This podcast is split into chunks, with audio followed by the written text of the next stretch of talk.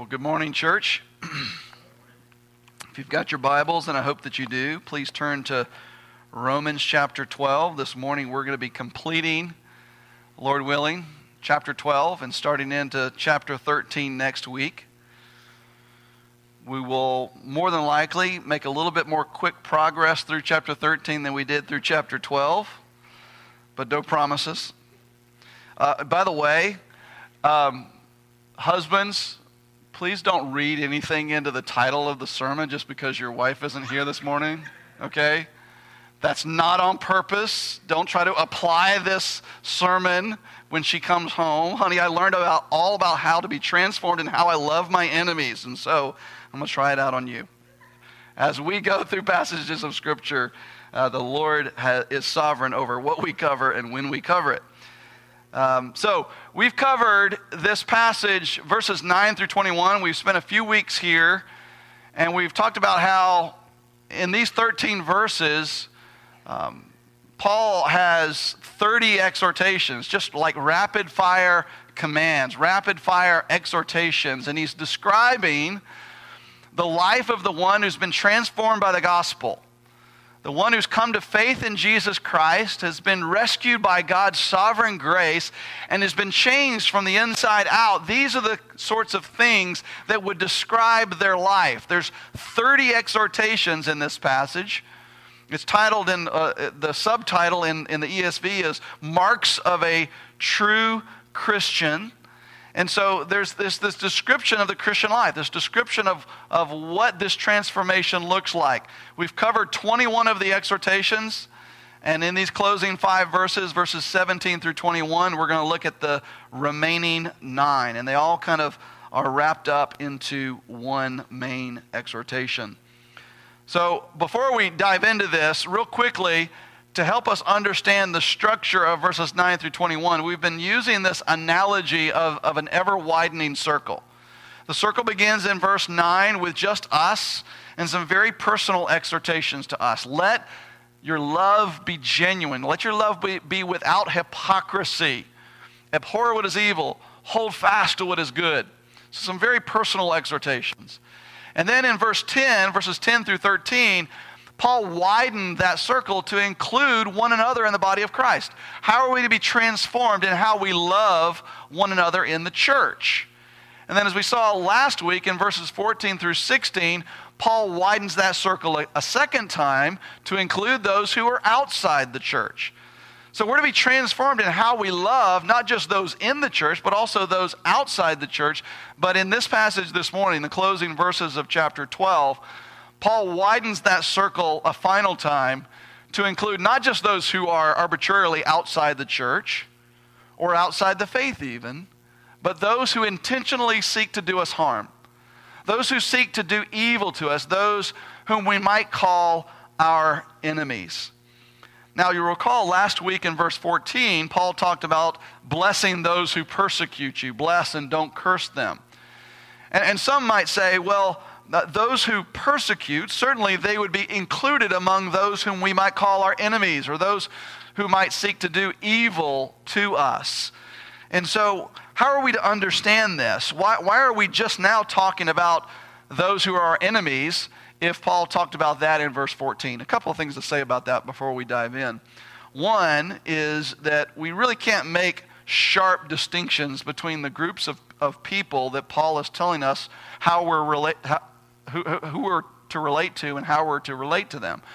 This, this analogy of an ever widening circle is a, is a helpful yet imperfect way to understand the structure of this passage. And so we're not to be too strict in our distinction between these groups of people. He kind of goes back and forth, as we saw last week. But secondly, uh, we noted last week that the strict definition of the word persecute um, doesn't necessarily mean violence. It means to pursue in a harassing or oppressive or even annoying manner. But here in verses 17 through 21, as we'll see, Paul is kind of ratcheting up the idea of persecution. The harassing, oppressive, or annoying treat, treatment. He's, he's ratcheting that up to something that is unadulterated evil. Uses that word four times in these five verses evil. It's something here for which we are tempted to seek vengeance for. And so we ask Paul, how are we to treat those who would seek to do evil to us, who would seek to do violence to us? How are we to relate to them? Here's the words of Scripture in response to that question verses 17 through 21 of Romans 12. The Word of God. Repay no one evil for evil, but give thought to do what is honorable in the sight of all. If possible, so far as it depends on you, live peaceably with all. Beloved, never avenge yourselves, but leave it to the wrath of God. For it is written, Vengeance is mine, I will repay, says the Lord. To the contrary, if your enemy is hungry, feed him. If he is thirsty, give him something to drink. For by so doing, you will heap burning coals on his head. Do not be overcome by evil, but overcome evil with good. Would you pray with me? God, we thank you so much for the privilege it's been this morning to worship you, to sing these songs extolling you for who you are and what you've done for us. We pray that you'd keep us in the spirit of worship as we turn now to your word. First of all, Father, we want to thank you so much for this book that we hold in our hands. We thank you so much for revealing yourself to us on the pages of Scripture. We're thankful, Father, for your Spirit breathing out these words and overseeing perfectly and without error the human authors who put your words on paper, and how you perfectly and sovereignly overlooked the preservation of this word such that we can know and have confidence that what we hold in our hands to be the very breath of God. And because it is your breath, we want to treat it with honor and respect, and we we want to learn from it and we want to be changed by it. So, Father, we pray for your Holy Spirit to move in ours this morning, to move in this very room, to move in our lives, to begin to affect these kinds of transformations, to so change our hearts in these ways that we might give you the honor and glory that you deserve from our life. Would you do that, Spirit? We lay ourselves before you and ask humbly that you would convict us of the ways in which we do not mirror what we see in these exhortations.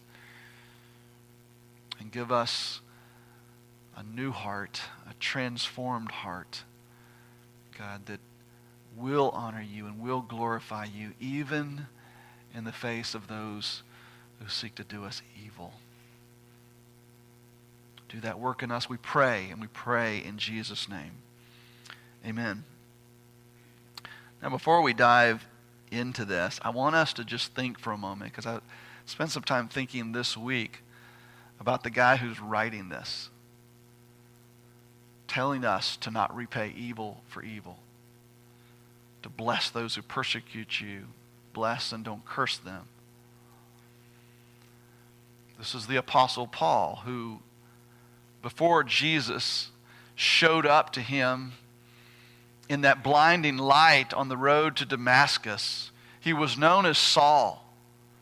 And he was on the way to Damascus to do that which he had been doing for many months, and that is to travel from town to town and imprison followers of the way, followers of Jesus. He was a persecutor of the church. He imprisoned those who affirmed the resurrection of Jesus. He put them in jail. At the end of Acts chapter 7, we see him standing by approvingly as his fellow Pharisees and scribes picked up rocks and threw them at Stephen and killed him on the streets of Jerusalem because of his belief and faith in Jesus Christ. This is the one who writes us. He says of himself in Galatians chapter 1, as he's describing his life before Christ, he says, For you have heard of my former life in Judaism, how I persecuted the church of God violently and tried to destroy it. So when this dude talks to us about not repaying evil for evil, and praying that God would bless those who persecute the church, he's speaking to us, for one, from a place of deep sadness and remorse, I would imagine, but, but also from deep conviction because this is him.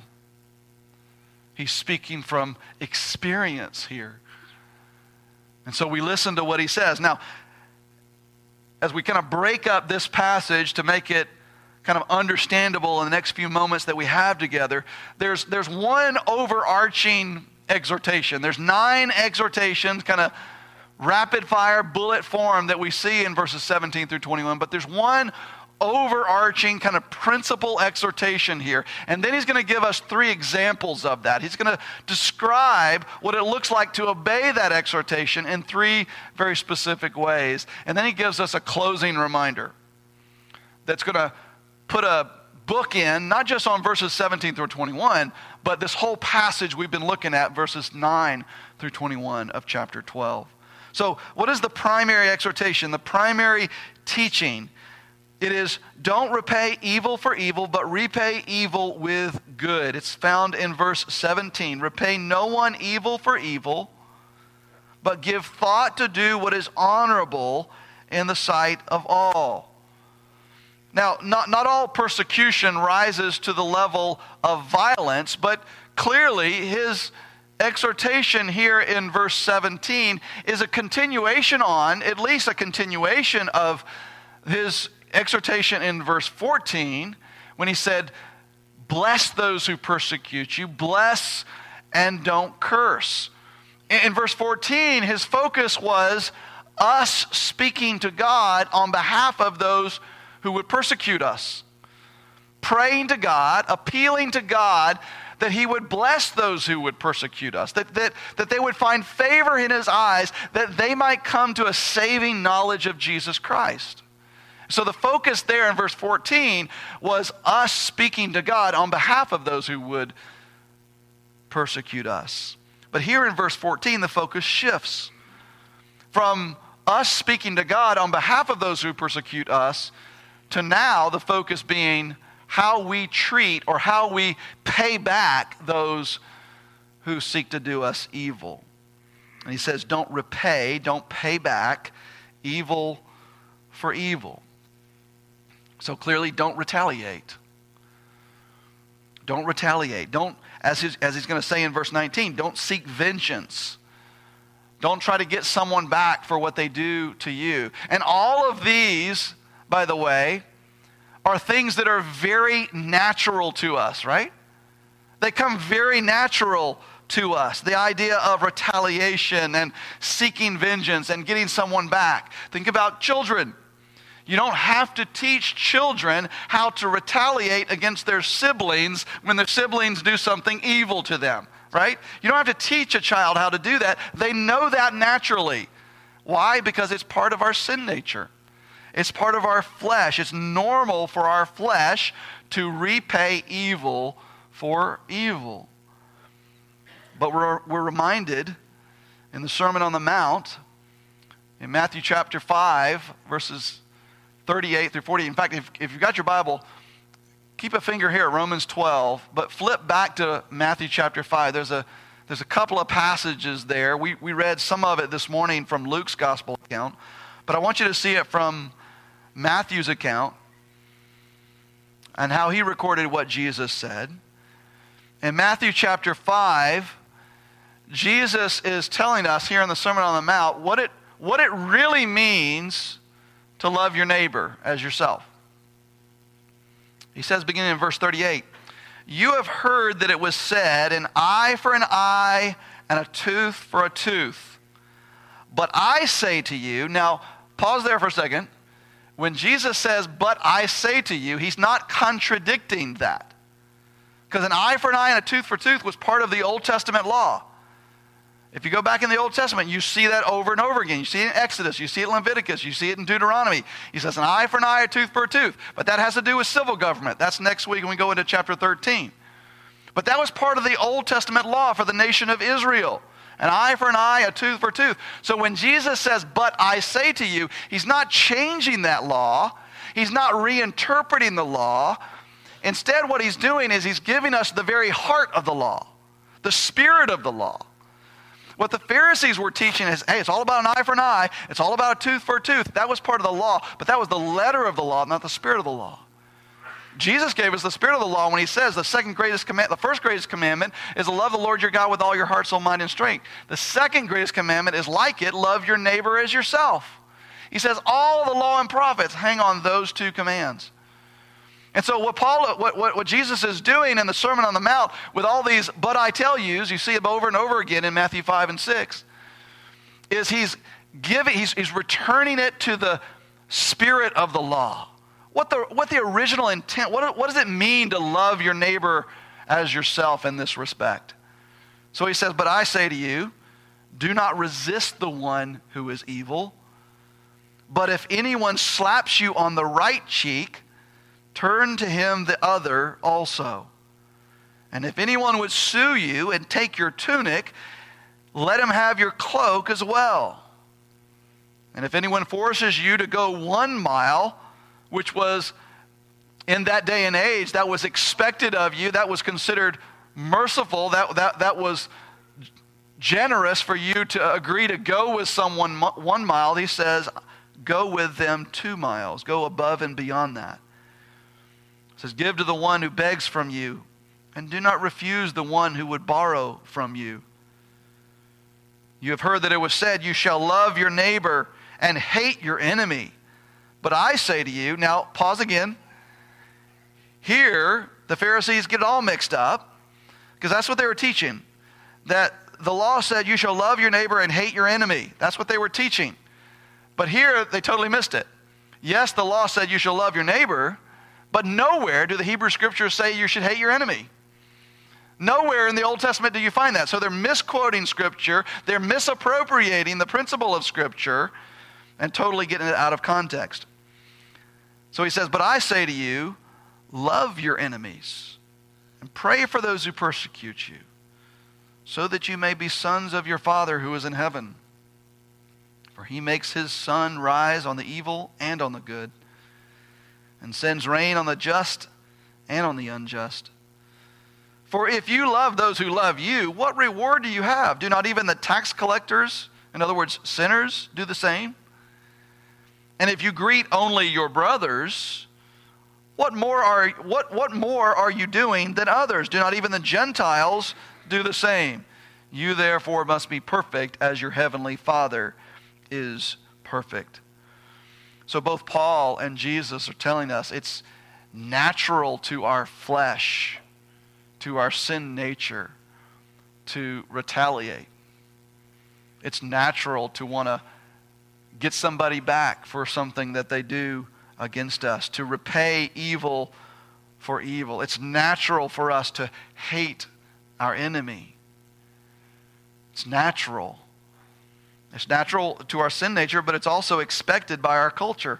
Our culture applauds the one who stands up for himself and fights back.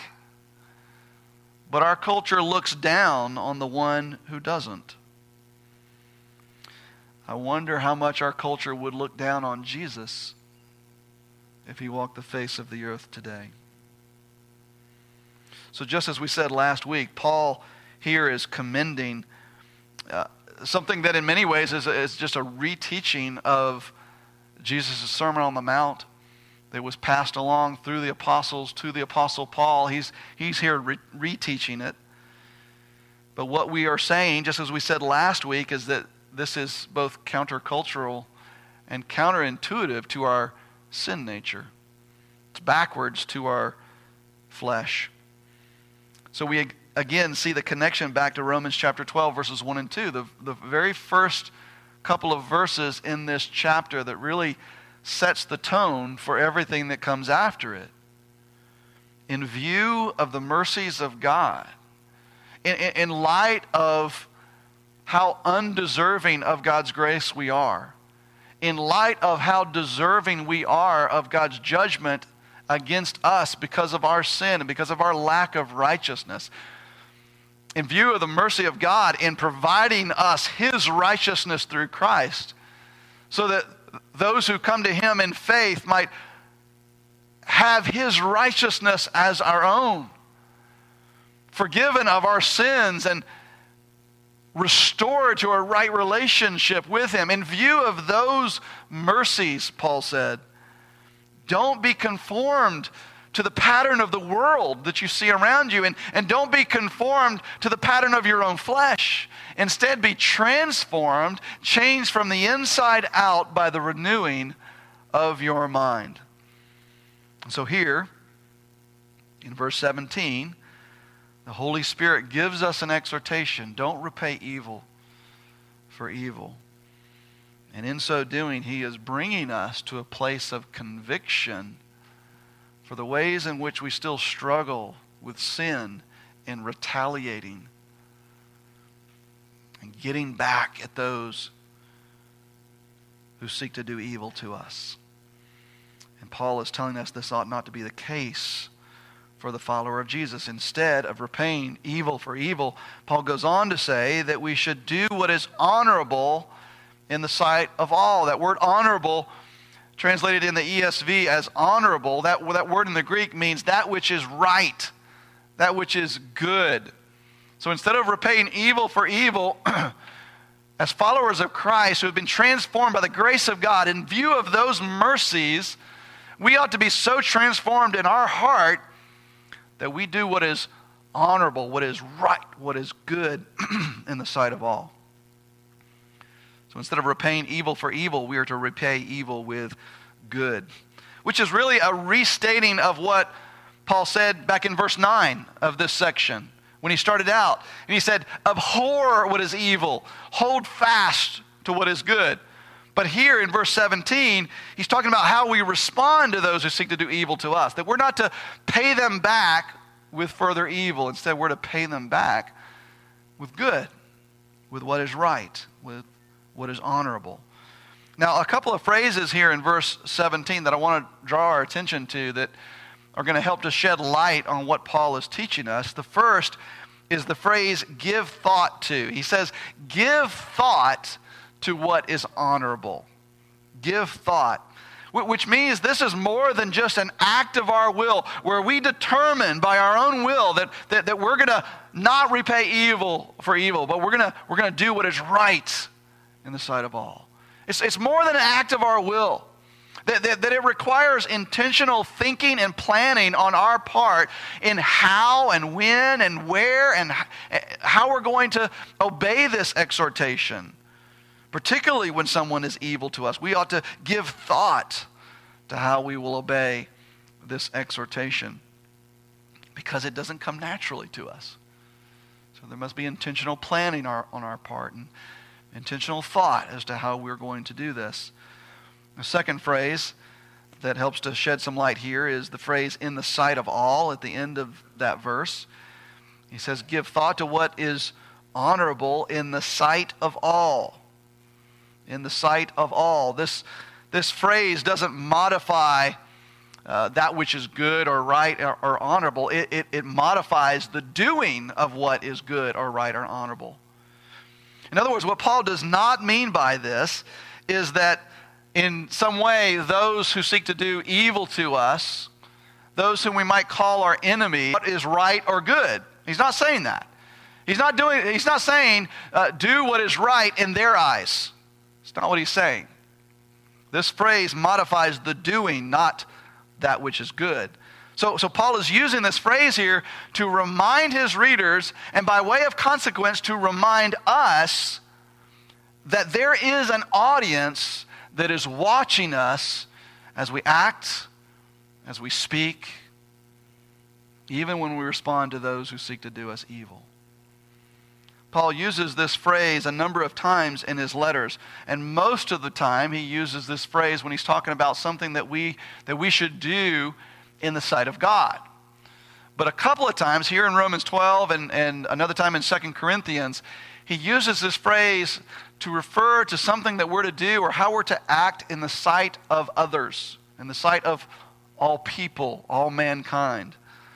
So Paul is telling us that whether we repay evil with evil or whether we repay evil with good, there's an audience that's watching. There's an audience of people. We do so in the sight of all or in the sight of unbelievers. In other words, unbelievers are watching our every move, every action, every word even when we respond to those who are evil. And our actions and our words and our responses in those situations, they will either adorn the gospel or they will contradict the gospel. Which is it? Which is it for you? Our morality, our ethics, even our responses to the evil perpetrated against us will either reflect well on Christ or it will reflect poorly on Christ. Elsewhere in the Sermon on the Mount, if you still got your finger at Matthew 5, go a little bit earlier, right after the Beatitudes, in verses 13 through 16, Jesus addresses the importance of remembering this, remembering that there are people around us who are watching us. There's, there's an audience of people in the world who are wondering what it means to follow Jesus. What does the life of someone look like who has been changed by the gospel? So, right after the Beatitudes, he says, beginning in verse 13, he says, You're the salt of the earth, but if salt has lost its taste, how shall, it, how shall its saltiness be restored? It is no longer good for anything except to be thrown out and trampled under people's feet. And then he says in verse 14, you are the light of the world. He's talking to his, to, to his followers, followers of Jesus. Christian, you are the light of the world.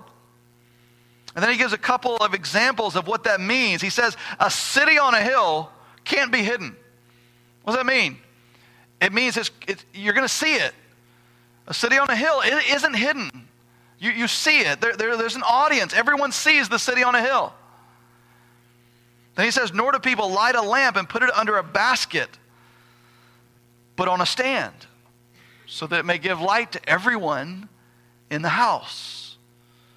In the same way, Jesus says, Let your light shine before others, so that they may see your good works, so that they may see that which is honorable, that which is right, that which is good in any and all circumstances so that they may see that and do what? And give glory to your Father who is in heaven. The Apostle Peter put it this way in 1 Peter 2, verse 12. He says, Keep your conduct among the Gentiles honorable, right, good. Keep it honorable. Why? So that when they speak against you as evildoers, which is bound to happen, they may see your good deeds, your your honorable life. They, they may see that you do that which is right in all of these circumstances, even the ones in, in which evil is per- perpetrated against you.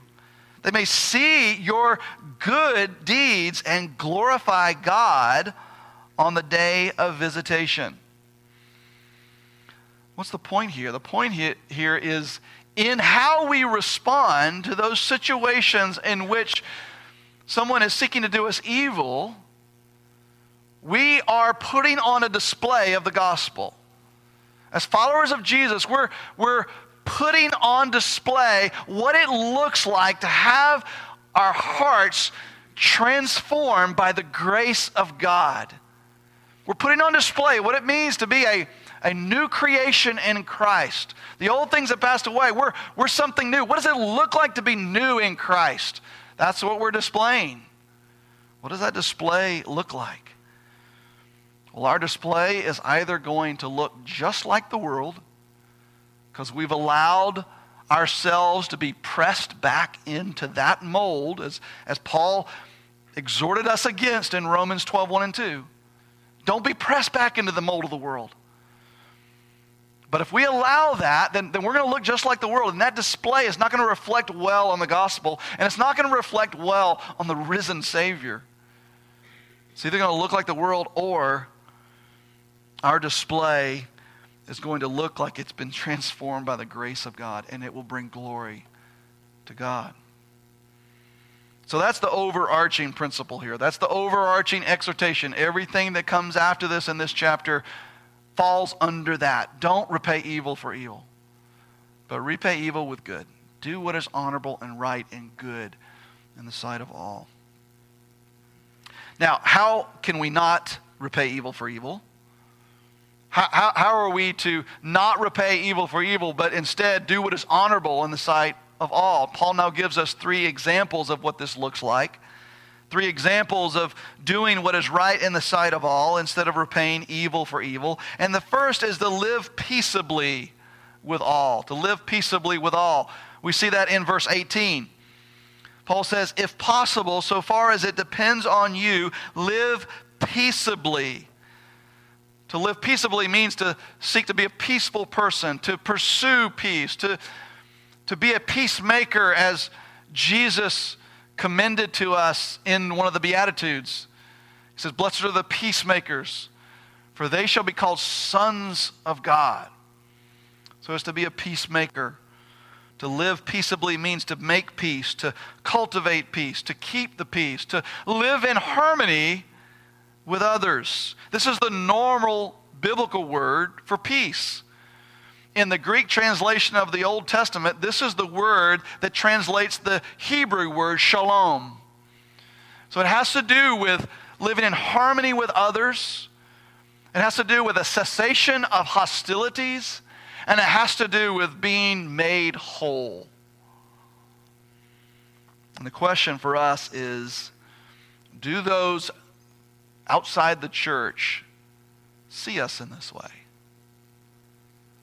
Do those outside the church, do those outside the faith even see you this way? Do they see you as a person of peace? Or do they see you as quarrelsome? Now, Paul gives us a couple of qualifiers here in verse 18 that are important for us to note. The first is if possible. He says, if possible, so far as it depends on you live peaceably with all. When he says, if possible, he's making a presumption that there may be situations in which it is not possible. The Bible never exhorts us and never commands us to do something which is impossible. But the reality is, there may be people who simply refuse to be at peace with you. They want to be at war with you. They desire hostility with you. They don't want peace. They don't want to be made whole with you. They want to be at war. They don't want peace. And Paul says you're not held responsible for that. That would be impossible. You can't be at peace with someone who refuses to be at peace. But the second qualifier hits even closer to home when he says, as far as it depends on you. Now, this doesn't mean as long as you've given it a try, or as long as it's not too hard, or as long as it's not going to cause conflict. This phrase, so far as it depends on you, is actually a very elongated English translation of a very simple Greek preposition, the preposition for in or of or on. That's what it is in the Greek. That's all it is. We translate it into so far as it depends on you. So, literally, what, what he's saying here, the idea is that, that we're to live at peace with all as long as it's possible, as long as it is in you, as long as it is of you. Live at peace. Martyn Lloyd-Jones says that this means don't you be the reason why you don't live at peace with others. If somebody else refuses to live at peace with you, that's their thing. That's not your thing. But don't you be the reason, follower of Jesus. Don't you be the reason why you don't live at peace with someone. Now, how can we live peaceably with, with all, especially those who seek to do evil to us and want to persecute us? How can we live peaceably with them? Well, beyond the injunction that Paul has already given us here to not repay evil for evil, I think Paul's admonition to the Ephesian church in Ephesians 4:15 is, is a helpful encouragement for us here when he says, rather speaking the truth in love, we are to grow up in every way into him who is the head, into Christ. Now, admittedly, the context of Ephesians 4 is how we relate to one another within the body of Christ, but certainly the principle there holds true in how we relate to others both inside and outside the church. We're to speak the truth, but in love. So, so this is not, Paul's not talking here about peace at all costs. He's not saying peace no matter what it costs. That no matter what someone says or believes or affirms that we're to compromise truth just so that we'll be at peace with them. That's not what Paul is saying here at all. A very obvious, ridiculously obvious, but very timely example of this would be the fight in our country over the unborn. which took a huge hit this past week when the state legislature in New York passed a law that a baby could be aborted up until the time that it is born. Obviously, clearly, we would never compromise truth, what is true and what is right and what is good in a situation like that just so that we could live at peace with those who hold that kind of ridiculous mindset. That's not what he's saying. He's saying, speak the truth. We are to speak the truth as Jude's to contend for the faith once delivered to all the saints. That word contend means to fight. That we're to fight for the truth. We're to contend for that faith. What faith? The faith once for all delivered to the saints. It, it, was delivered once for all. So, why do we contend for that faith? Because it is the truth and it was once for all delivered, which means it doesn't change. It, it never changes. And, and so, so we, don't, we don't compromise truth, we don't compromise our faith just so that we can live at peace with people. That's not what Paul is saying here. We're to speak the truth, we're to contend for the faith. But the way in which we speak the truth matters deeply. We're to speak the truth in love. The gospel is offensive all by itself, it doesn't need our help. The truth that we are sinners who deserve the wrath of God. That is offensive by itself. We don't, we don't need to add our offense to it by not speaking it in love. Another example would be the ongoing debate in our culture over homosexuality, which is not a debate in our culture anymore, really. It's accepted broadly in our culture. We're not to compromise truth so that, just so that we can live at peace. We're to speak the truth, but we're to speak the truth in love. That's how we do that. Speak the truth in love. This is how we live peaceably with all. Does that describe you? That's the question. As we look at that first example, does that describe you? Or are you characterized as one who's a peacemaker, who cultivates peace, who speaks the truth, but speaks the truth in love? Does that describe you? Second example, and found in verse 19, is don't avenge yourselves Paul says in verse 19, Beloved, never avenge yourselves, but leave it to the wrath of God. For For it is written, Vengeance is mine, I will repay, says the Lord. Now, in a way, this is a restatement of what he's already said. Don't repay evil for evil, live peaceably with all. But there's an element here in verse 19 that's uh, that, that, there's something new about this injunction.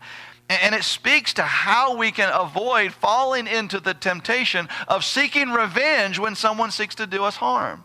And the answer is to leave it to the wrath of God. And then he gives us the quote from Deuteronomy 32 For it is written, Vengeance is mine, says the Lord. I will repay. In other words, it's not our job to hand out vengeance. That's not our role. That's, that's, not, that's not on our to do list with God. That's God's job. And by the way, it's not our vengeance, it's His. It's His vengeance. Because think about it any offense against us is first and primarily an offense against Him, it's an offense against God.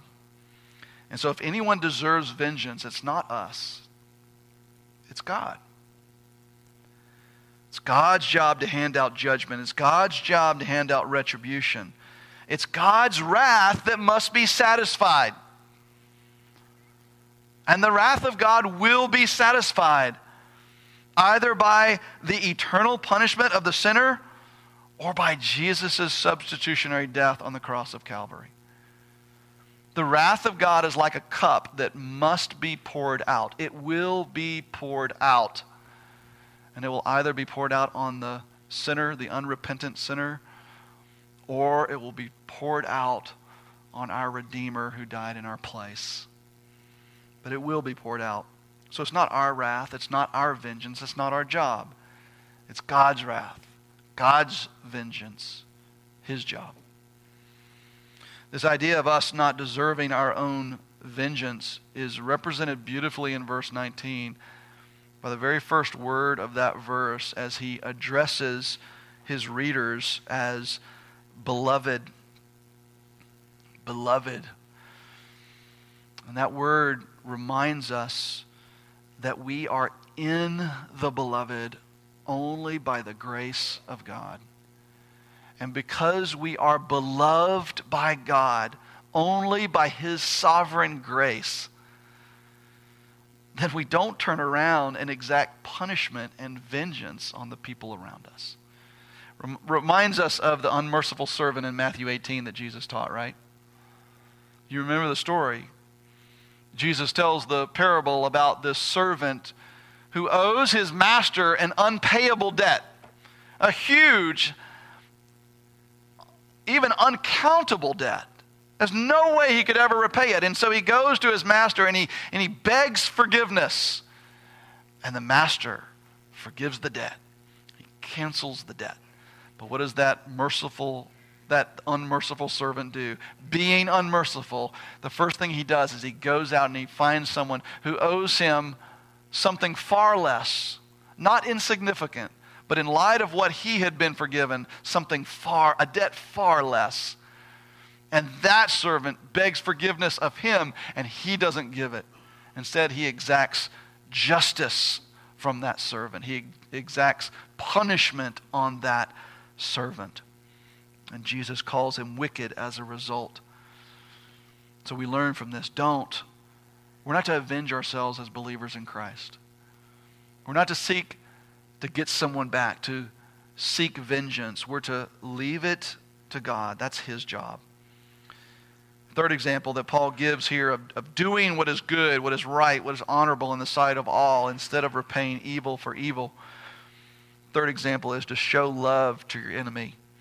Not just love your enemy, but show tangible, real expressions of love to your enemy. He shows this in verse 20. He says, To the contrary, which means instead of seeking to avenge yourselves, to the contrary, if your enemy is hungry, feed him. If he is thirsty, give him something to drink. For by so doing, you will heap burning coals on his head. This is a direct quote from Proverbs 25. So instead of seeking vengeance from our enemies, we, we are to demonstrate genuine, tangible expressions of love and care and concern and compassion on them. We're reminded here of the parable of the Good Samaritan from Luke chapter 20. Excuse me, Luke chapter 10. Jesus tells this parable in order to help give definition to what it means to love your neighbor as yourself. Because his disciples ask him, like, what, what is it? Who's our neighbor? So he tells this parable. He tells this story about this Samaritan who was a sworn enemy of the Jews.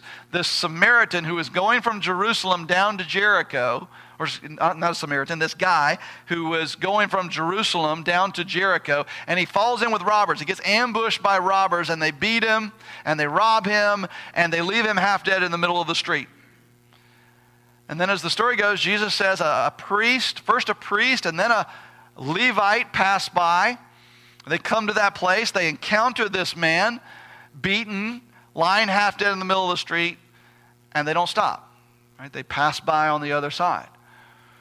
And then a Samaritan, here's where the Samaritan comes in. Then the Samaritan comes by, and he's the sworn enemy of the Jews, which clearly this guy was a Jew going from Jerusalem to Jericho. And the Samaritan doesn't do what everyone listening to the story expected him to do he stops and he helps the guy. He bandages his wounds. He pours oil on him. He puts him on his own donkey. He takes him to an inn. He pays the innkeeper for his stay and he tells him, hey, if there's any other charges he incurs, I'll pay that as well. He shows genuine, tangible love to this guy, to his enemy. That's what Paul is exhorting us to in verse 20. If your enemy has a need, whether it's food or thirst or whatever, a place to stay, a listening ear, a friend. If your enemy has a need, we, as followers of Jesus, ought to have our hearts so transformed by the gospel, so in view of God's mercies for us that we would seek to be an answer to that need, that we would look for a way to meet that need. That's how you love your neighbor, and that's how you love your enemy, according to Paul. And then Paul says, or at least the quote from, a, from Proverbs 25 says at the end there, For by so doing you will heap burning coals on his head. Now, at first glance, that seems like a punishment, right?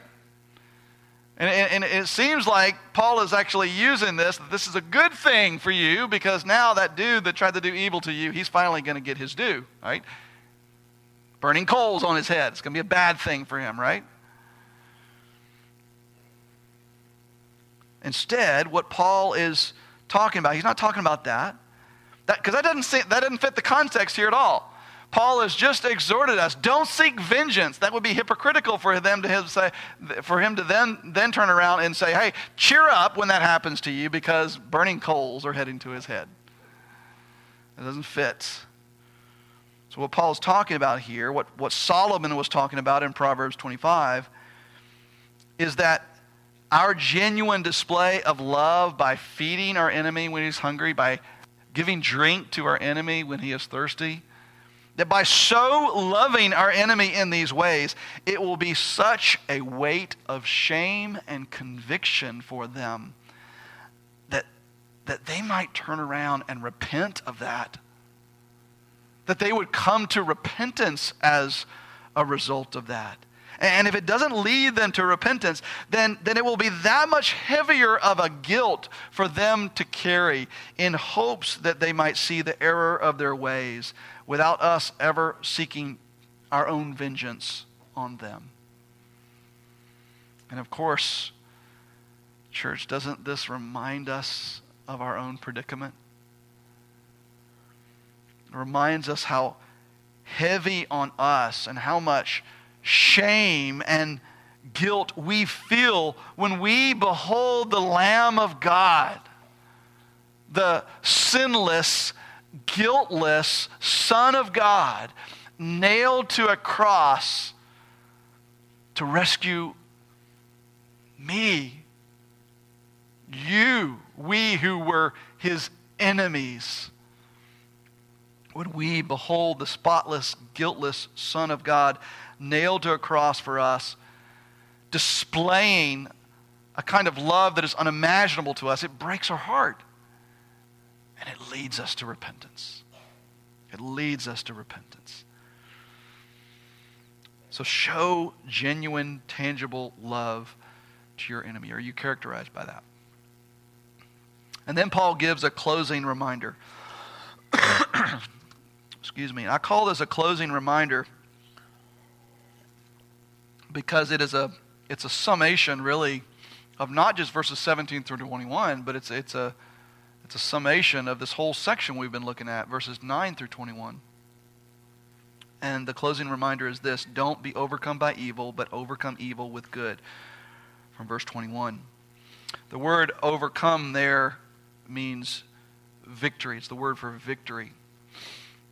In other words, when others persecute us, seek to do evil against us, perpetrate wrongdoing against us, don't let their evil have victory over you by falling into the temptation to repay evil for evil or to retaliate or seek vengeance. Don't let, don't let their evil have victory over you and change who you are in Christ.